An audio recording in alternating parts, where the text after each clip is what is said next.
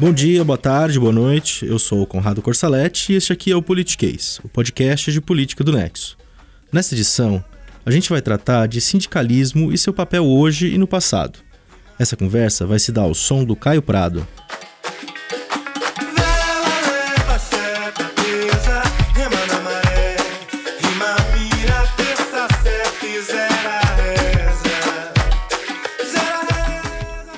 Os livros de ciência política trazem uma definição bem direta do que é sindicalismo.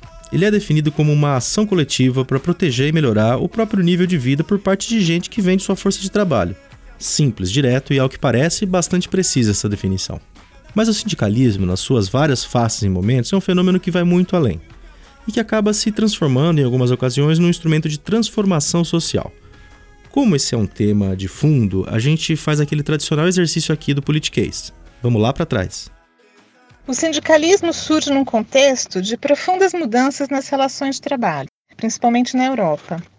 Embora organizações de trabalhadores já existissem anteriormente, tanto sob a forma de guildas quanto de corporações de ofício, foi no século XIX, primeiramente na Inglaterra, que se formam as primeiras uniões de trabalhadores assalariados. Essa é Andréa Galvão, professora do Departamento de Ciência Política da Unicamp. Estudiosa do tema, ela citou aí duas organizações pré-sindicais que vale a gente explicar aqui, que são as guildas ou corporações de ofício. Eram associações, entidades que agrupavam pessoas que tinham um interesse comum para que uma pudesse ajudar a outra, para se proteger. Isso na Europa da Idade Média, ainda lá no século XII, olha só. É o pré-sindicato. Eram uniões para tentar organizar e proteger minimamente o processo de produção artesanal.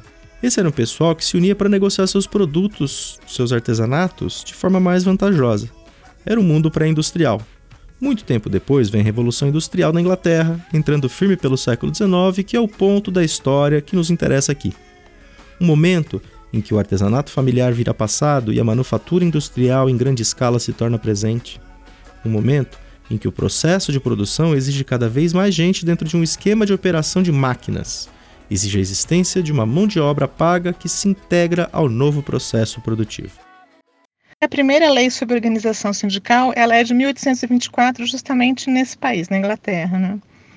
O sindicalismo ele está relacionado ao processo de assalariamento, ou seja, a separação entre o trabalho e a propriedade dos meios de produção. Nessa transição, os primeiros trabalhadores eram bastante qualificados e os primeiros sindicatos surgiram para defender esse pessoal, que vendia a força de trabalho nessa condição. Vamos lá para aquela época para André explicar melhor. Os sindicatos reúnem principalmente os trabalhadores mais qualificados, os artesãos, que são os herdeiros das corporações de ofício, que lutam para preservar suas condições de trabalho e o seu saber. A revolução industrial, o desenvolvimento do capitalismo, eles afetam as condições de trabalho na medida em que expropriam o trabalhador que perde a posse dos seus instrumentos de trabalho e o conhecimento do seu ofício. Essas mudanças limitam a sua autonomia, elas submetem o trabalhador ao ritmo da máquina, desempregam o trabalhador, mediante as novas formas de organização da produção e da introdução de tecnologias. Os sindicatos nessa época reuniam, portanto, somente uma fatia mais privilegiada do operariado. O dicionário de política do pensador italiano Norberto Bobbio, que a gente sempre cita aqui no Politicase, traz uma análise interessante sobre esse momento, mostrando que essa organização sindical se dava como reação a uma perda dos instrumentos de produção. Mas aí novas tecnologias vão surgindo e vai se criando um ambiente que abre espaço para operários menos qualificados dentro de uma fábrica. O desenvolvimento tecnológico faz com que os operários passem a realizar tarefas cada vez mais simples, isso dentro de uma rigidez cada vez maior do ciclo produtivo. Isso faz com que o sindicalismo vá se modificando, ele vai se desenvolvendo sob outras formas constituindo primeiramente os sindicatos de ofício e posteriormente sindicatos de indústria, que reúnem trabalhadores de uma mesma localidade e de um setor uh, ou ramo industrial, independentemente da sua qualificação. O sindicato de indústria, então, ele promove uma solidariedade entre os trabalhadores com graus de qualificação diferentes. E posteriormente, os próprios sindicatos de indústria ele também se modificam, dando origem a sindicatos gerais, que são mais amplos territorialmente e não se limitam a uma única indústria ou ramo de atividade. Tá? Então, dessa forma, a gente percebe que o sindicalismo ele se desenvolve, ele, ele muda a sua forma ao longo do tempo. É importante a gente lembrar que o surgimento do sindicalismo se dá num contexto de transformações econômicas e políticas, com novas ideias e ideologias na praça. E o sindicalismo está ligado a ideias socialistas, anarquistas, e ganha, a partir de meados do século XIX, uma carga marxista. Afinal, foi o Marx, o pensador alemão, que elaborou, de forma mais ampla, a ideia de que o trabalho é central para definir como uma sociedade se organiza. Bom, só para não perder o fio cronológico, a gente estava antes falando do século XIX, agora a gente entra no século XX. Desde o surgimento do sindicalismo até as primeiras décadas do século XX, o sindicato era visto como uma ameaça à ordem liberal, uma ameaça à liberdade da empresa, determinar unilateralmente as condições de uso da força de trabalho. Havia, dessa forma, uma postura claramente antissindical por parte do patronato e do Estado. Se defendia a autorregulação do mercado de trabalho e a não intervenção estatal os sindicatos vão ganhando força. Seus instrumentos de negociação, incluindo aí as greves, vão sendo incorporados ao mundo do trabalho. Aí a gente tem um apogeu do sindicalismo pelo mundo. Isso acontece com o fim da Segunda Guerra Mundial, com o mundo dividido, de um lado países capitalistas liderado pelos Estados Unidos, do outro o bloco comunista liderado pela União Soviética. Do lado capitalista, o estado de bem-estar social florescendo na Europa. Nesse momento, entre as décadas de 40 e 70, o sindicalismo atinge seu apogeu, ele deixa de ser visto como um adversário incômodo, como alguém que perturba a ordem social porque reivindica, porque faz greve. E ele obtém um reconhecimento da parte do Estado e do patronato, sendo aceito como uma instituição democrática, como parte desse conjunto de instituições democráticas. Desse modo, o sindicalismo, o sindicato, né, ele obtém reconhecimento legal e se torna um representante legítimo dos interesses de um determinado grupo de trabalhadores. É, ele um interlocutor aceito nos processos de negociação, que podem ser é, processos bipartites, ou seja, que envolvem é, trabalhadores e patronato, ou tripartites, que envolvem também o Estado além do patronato. O sindicato, dessa forma, ele passa a participar de negociações coletivas que estabelecem as condições de trabalho para uma empresa, para um setor de atividade, e também, em alguns países, ele negocia com o Estado para definir o modo de regulação do trabalho, ou seja, a legislação sindical, a legislação é, trabalhista, e mesmo políticas públicas. Olha aí o que a André está dizendo que é bastante interessante. O sindicato, na verdade, o sindicalismo, transborda o chão de fábrica e vai parar na porta da política. Essa é uma das características centrais da história do sindicalismo. Em alguns casos, além de participar de órgãos tripartites, como mesas de negociação, fóruns ou conselhos, o sindicato também gere políticas, é, como, por exemplo, a aposentadoria, como o seguro-desemprego, seguro-saúde. O sindicato, portanto, quando ele tem essa atuação né, mais política, ele atua não só para conquistar direitos, mas também ele define o modo em que os direitos são usufruídos, ele define a sua abrangência, ele define a extensão desses direitos. Hora de desembarcar aqui no Brasil, do papo mais amplo para a realidade local. Como se deu o crescimento do sindicalismo por aqui? Ouça, Andréa.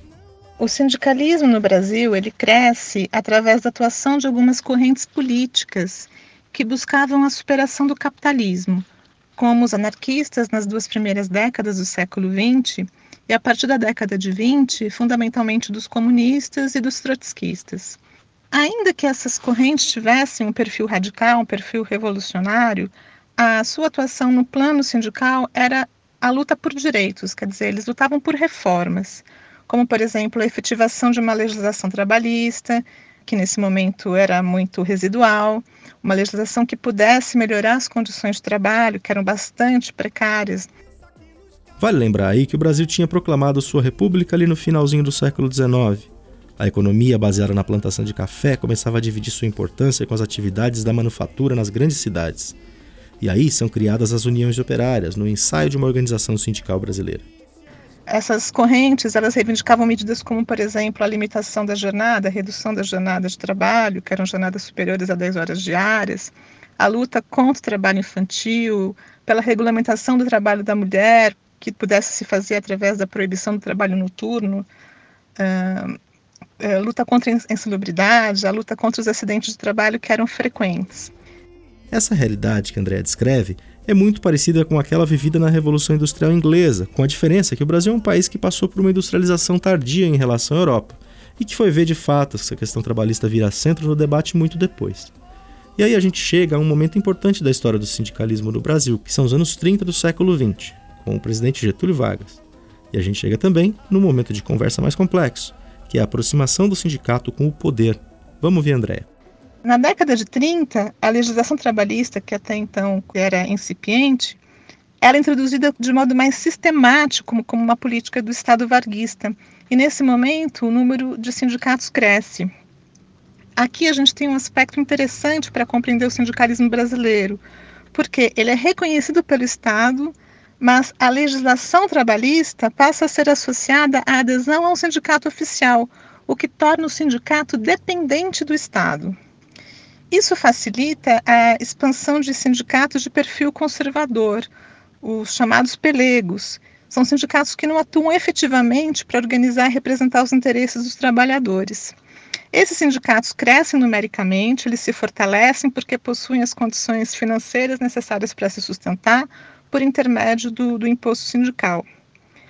Mas o regime de unicidade sindical que caracteriza a estrutura sindical brasileira é um regime no qual o Estado reconhece apenas um sindicato como representante de uma categoria profissional, ele é incompatível com a liberdade sindical, porque a liberdade sindical só pode ser assegurada sob a vigência do pluralismo, ou seja, quando se admite a possibilidade de se criar quantos sindicatos os trabalhadores entendem serem necessários para representá-los, sem submeter os sindicatos a uma imposição externa, venha ela de um burocrata ou de um juiz.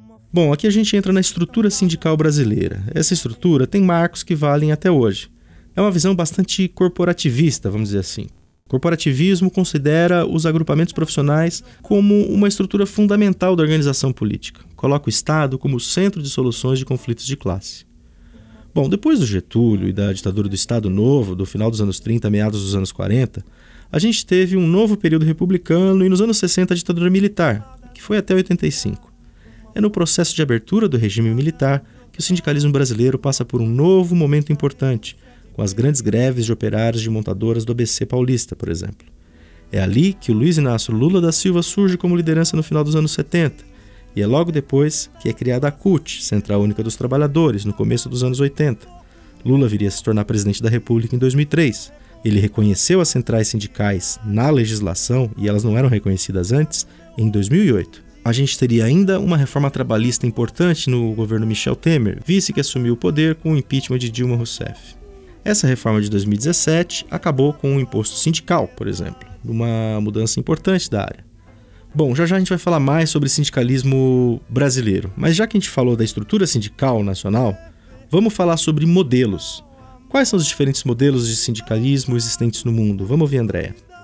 Há sindicatos que se organizam por empresa, como no Japão, há sindicatos que se organizam por ramos ou setores de atividade, como na Alemanha, sindicatos que disputam a representação dos trabalhadores de uma mesma empresa, como na França, na Itália, na Espanha, é, países em que pode haver mais de um sindicato para organizar é, e representar os trabalhadores de uma mesma base, ou seja, diferentes centrais sindicais disputam, por intermédio dos sindicatos que concorrem entre si, a representação dos trabalhadores.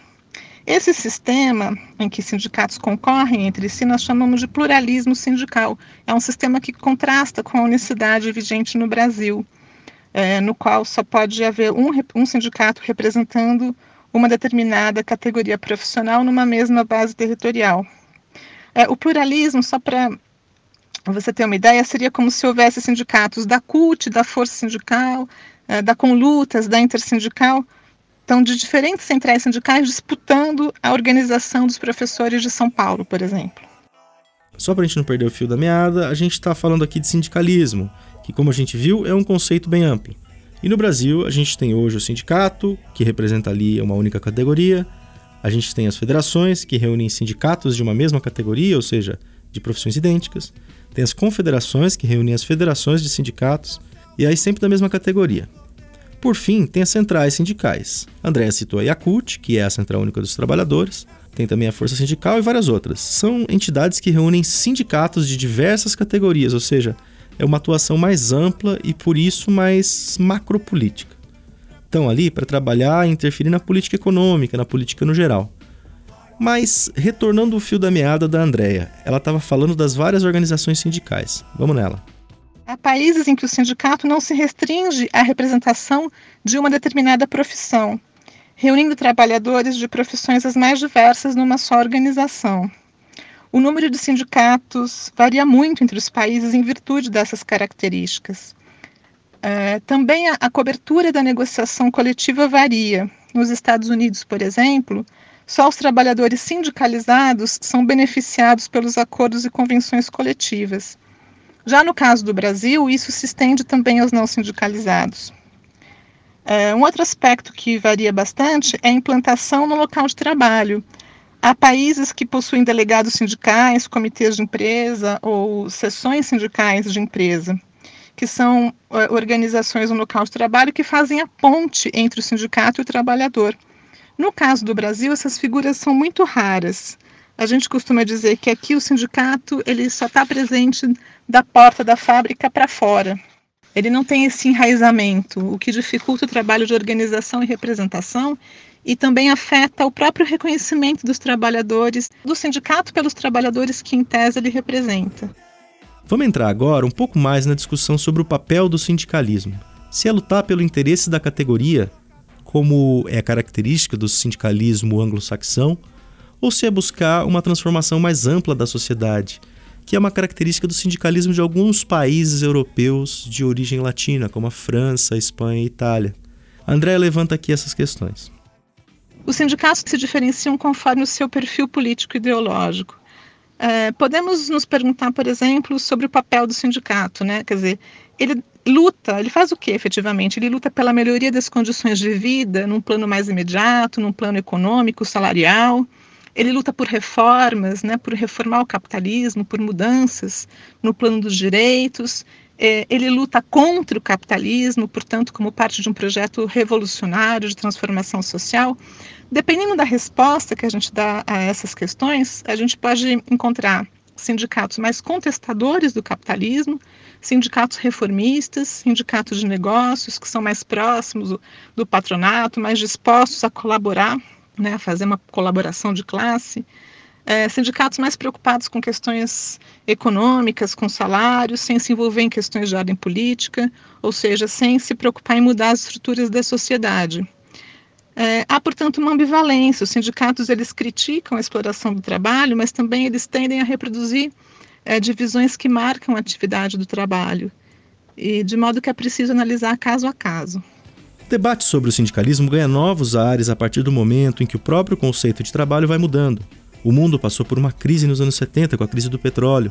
O Muro de Berlim caiu em 89 e a União Soviética colapsou em 91, dando fim assim a um mundo polarizado entre capitalistas e comunistas, dando fim assim à Guerra Fria. São mudanças que impactaram diretamente o papel do sindicalismo. Ouça, Andréia. A crise do sindicalismo ela está relacionada à crise do capitalismo dos anos 70 e as mudanças promovidas, tanto no âmbito do Estado quanto das empresas, é, na tentativa de superar essa crise. A gente tem um aumento do emprego no setor de serviços, um setor que se sindicalizou é, mais tardiamente, se comparado ao setor industrial, é, mudanças na legislação trabalhista. A gente tem a, a reativação de formas pretéritas de trabalho, como trabalho a domicílio, como remuneração por peça, são, são formas de trabalho que estimulam a concorrência, que estimulam o individualismo ao invés da solidariedade. Uh, a gente tem a questão da tecnologia, da, da, informatização, que também, de um lado, leva à eliminação de postos de trabalho, à intensificação do trabalho, e, de outro lado, faz com que surjam novos setores, né? novas, novas profissões, inclusive. Uh, a gente pode citar também as novas formas de organização e de gestão da força de trabalho, que objetivamente reduzem o nível de emprego e subjetivamente elas visam integrar o trabalhador que permanece empregado às estratégias da empresa. No plano internacional, a discussão sobre a crise do sindicalismo ela começa fundamentalmente nos anos 80. Diante dessas mudanças todas, da redução do emprego, do aumento da informalidade, das formas precárias de trabalho, se disseminou a ideia de que o sindicalismo não teria mais razão de existir, que ele estaria fadado ao desaparecimento. E a redução das taxas de sindicalização e do número de greves parecia indicar é, que essa tese estava correta.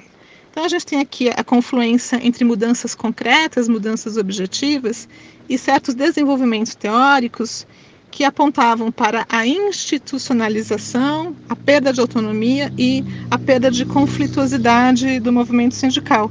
Mas a realidade mostra que os conflitos do trabalho não desapareceram, né? muito pelo contrário.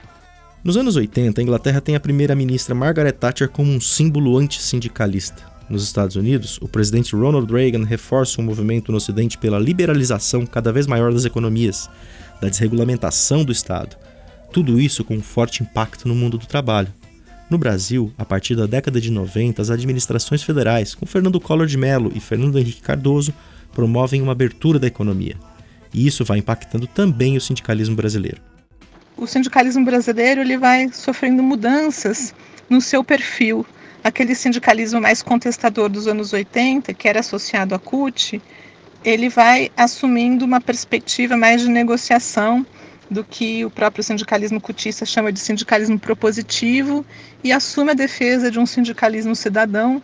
O sindicalismo ele vai assumindo, portanto, uma fase defensiva, em que o seu objetivo ele passa a ser a preservação do emprego, passa a ser a retomada do crescimento econômico.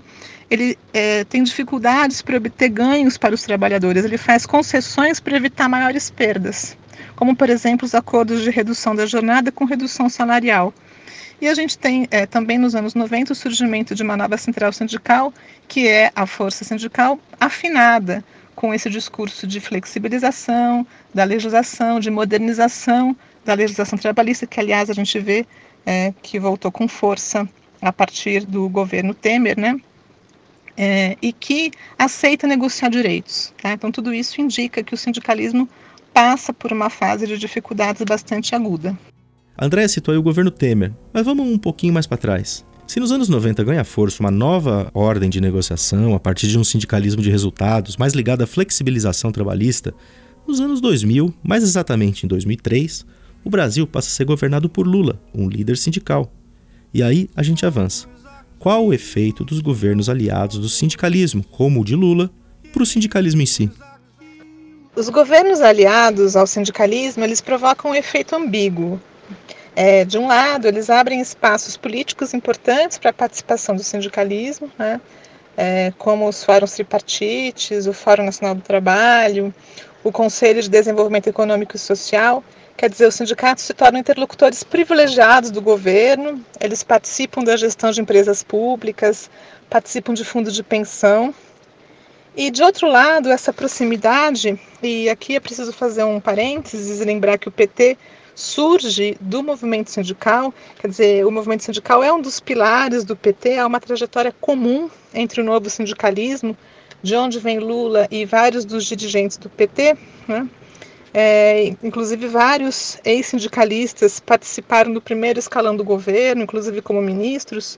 Então essa proximidade ela vai moderar o posicionamento político é, de uma parte importante do movimento sindical, da parte majoritária, né, do movimento sindical, eu diria. Então, há uma preferência pela atuação institucional, pela atuação no plano dessas instituições de governo e uma moderação política na cúpula do sindicalismo. É, eu estou pensando aqui nas centrais sindicais, que também aumentaram em termos quantitativos a partir da lei que reconheceu as centrais em 2008. O sindicato apresenta uma ampla pauta de reivindicações aos governos aliados, ele tem capacidade de mobilizar os trabalhadores em nome de demandas econômico-corporativas, verifica-se aumento do número de greves, uh, greves setoriais, greves de categoria ou greves de empresa, mas há uma baixa capacidade do sindicalismo mobilizar em torno de reivindicações mais amplas, reivindicações uh, que dizem respeito a direitos, né, a, a expansão de direitos, a introdução de novos direitos, reivindicações que transcendem, portanto, o plano econômico corporativo.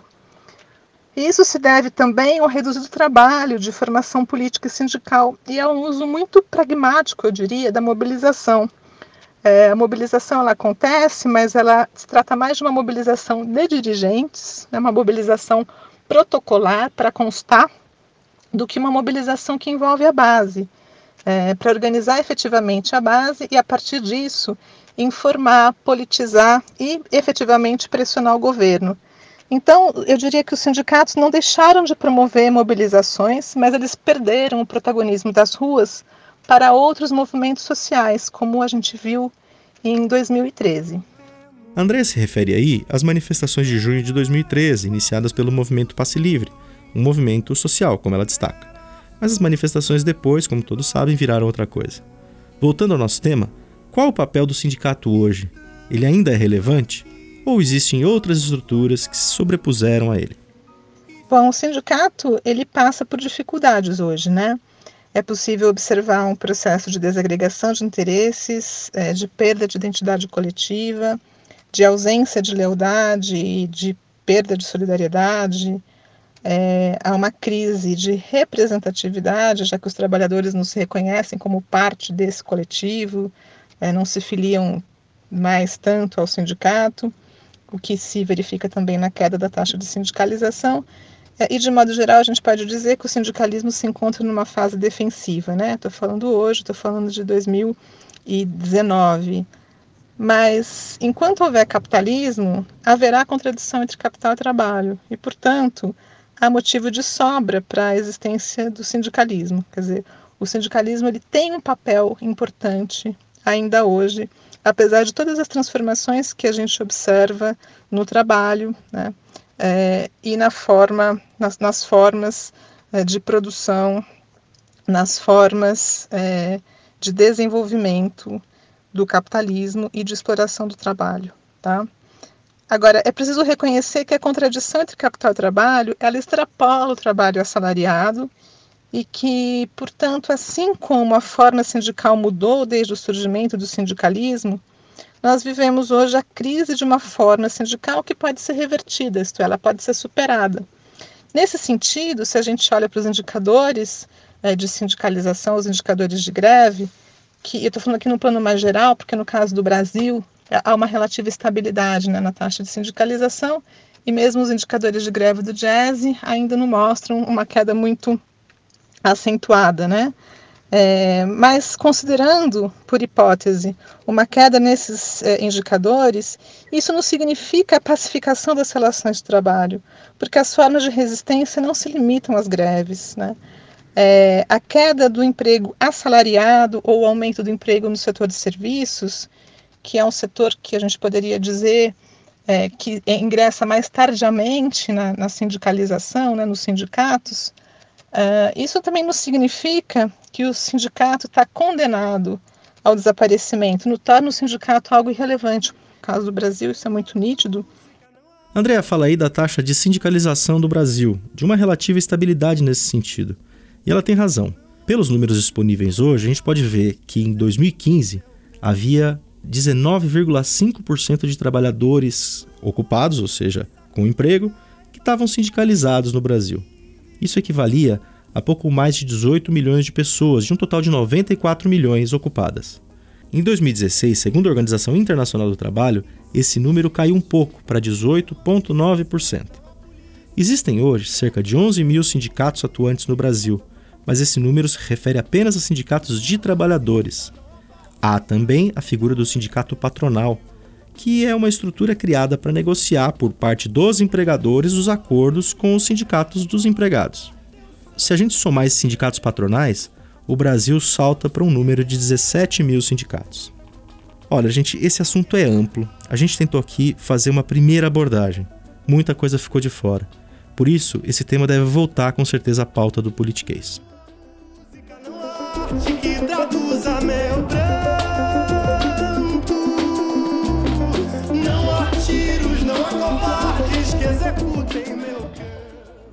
Vamos agora para a nossa dica de livro, e quem dá a dica é o jornalista Leonardo Cruz, editor de inovação do jornal Estado de São Paulo. Vai lá, Leonardo. Minha sugestão de leitura é A Morte da Verdade, da premiada jornalista norte-americana Michiko Kakutani. Se você, caro ouvinte, caro ouvinte, se interessa por literatura estrangeira, talvez você já conheça Michiko Kakutani. Até meados de 2017, ela era a principal crítica literária do New York Times, função que exerceu por quase 40 anos e que lhe rendeu, em 1998, o prêmio Pulitzer, o mais prestigioso prêmio da imprensa norte-americana. A Morte da Verdade é a primeira obra da Michiko após a aposentadoria do Times e ela decidiu se debruçar sobre a manipulação da informação e a construção de notícias falsas na campanha presidencial e no governo de Donald Trump. Foi lançado em julho do ano passado, nos Estados Unidos, e chegou ao Brasil ainda no final de 2018. É um livro relativamente pequeno, um pouco maior que um livro de bolso, cerca de 200 páginas, que pode ser devorado facilmente em algumas horas. Ao longo de 11 capítulos, Michiko mostra como Trump e veículos de comunicação de direita que o apoiam construíram uma rede de propagação de informações distorcidas, que se espalham nas bolhas das redes sociais reforçando preconceitos, intolerância e a polarização da sociedade americana. A escritora vai além da simples radiografia e recupera as origens desse movimento que ela chama de violação e esfacelamento da verdade.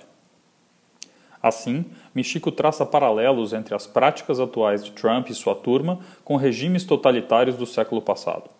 A Morte da Verdade dialoga tanto com pensadores-chave da nossa história recente, como Hannah Arendt e Humberto Eco, como com escritores que imaginaram futuros sombrios, como Philip K. Dick, Thomas Pynchon e, claro, George Orwell.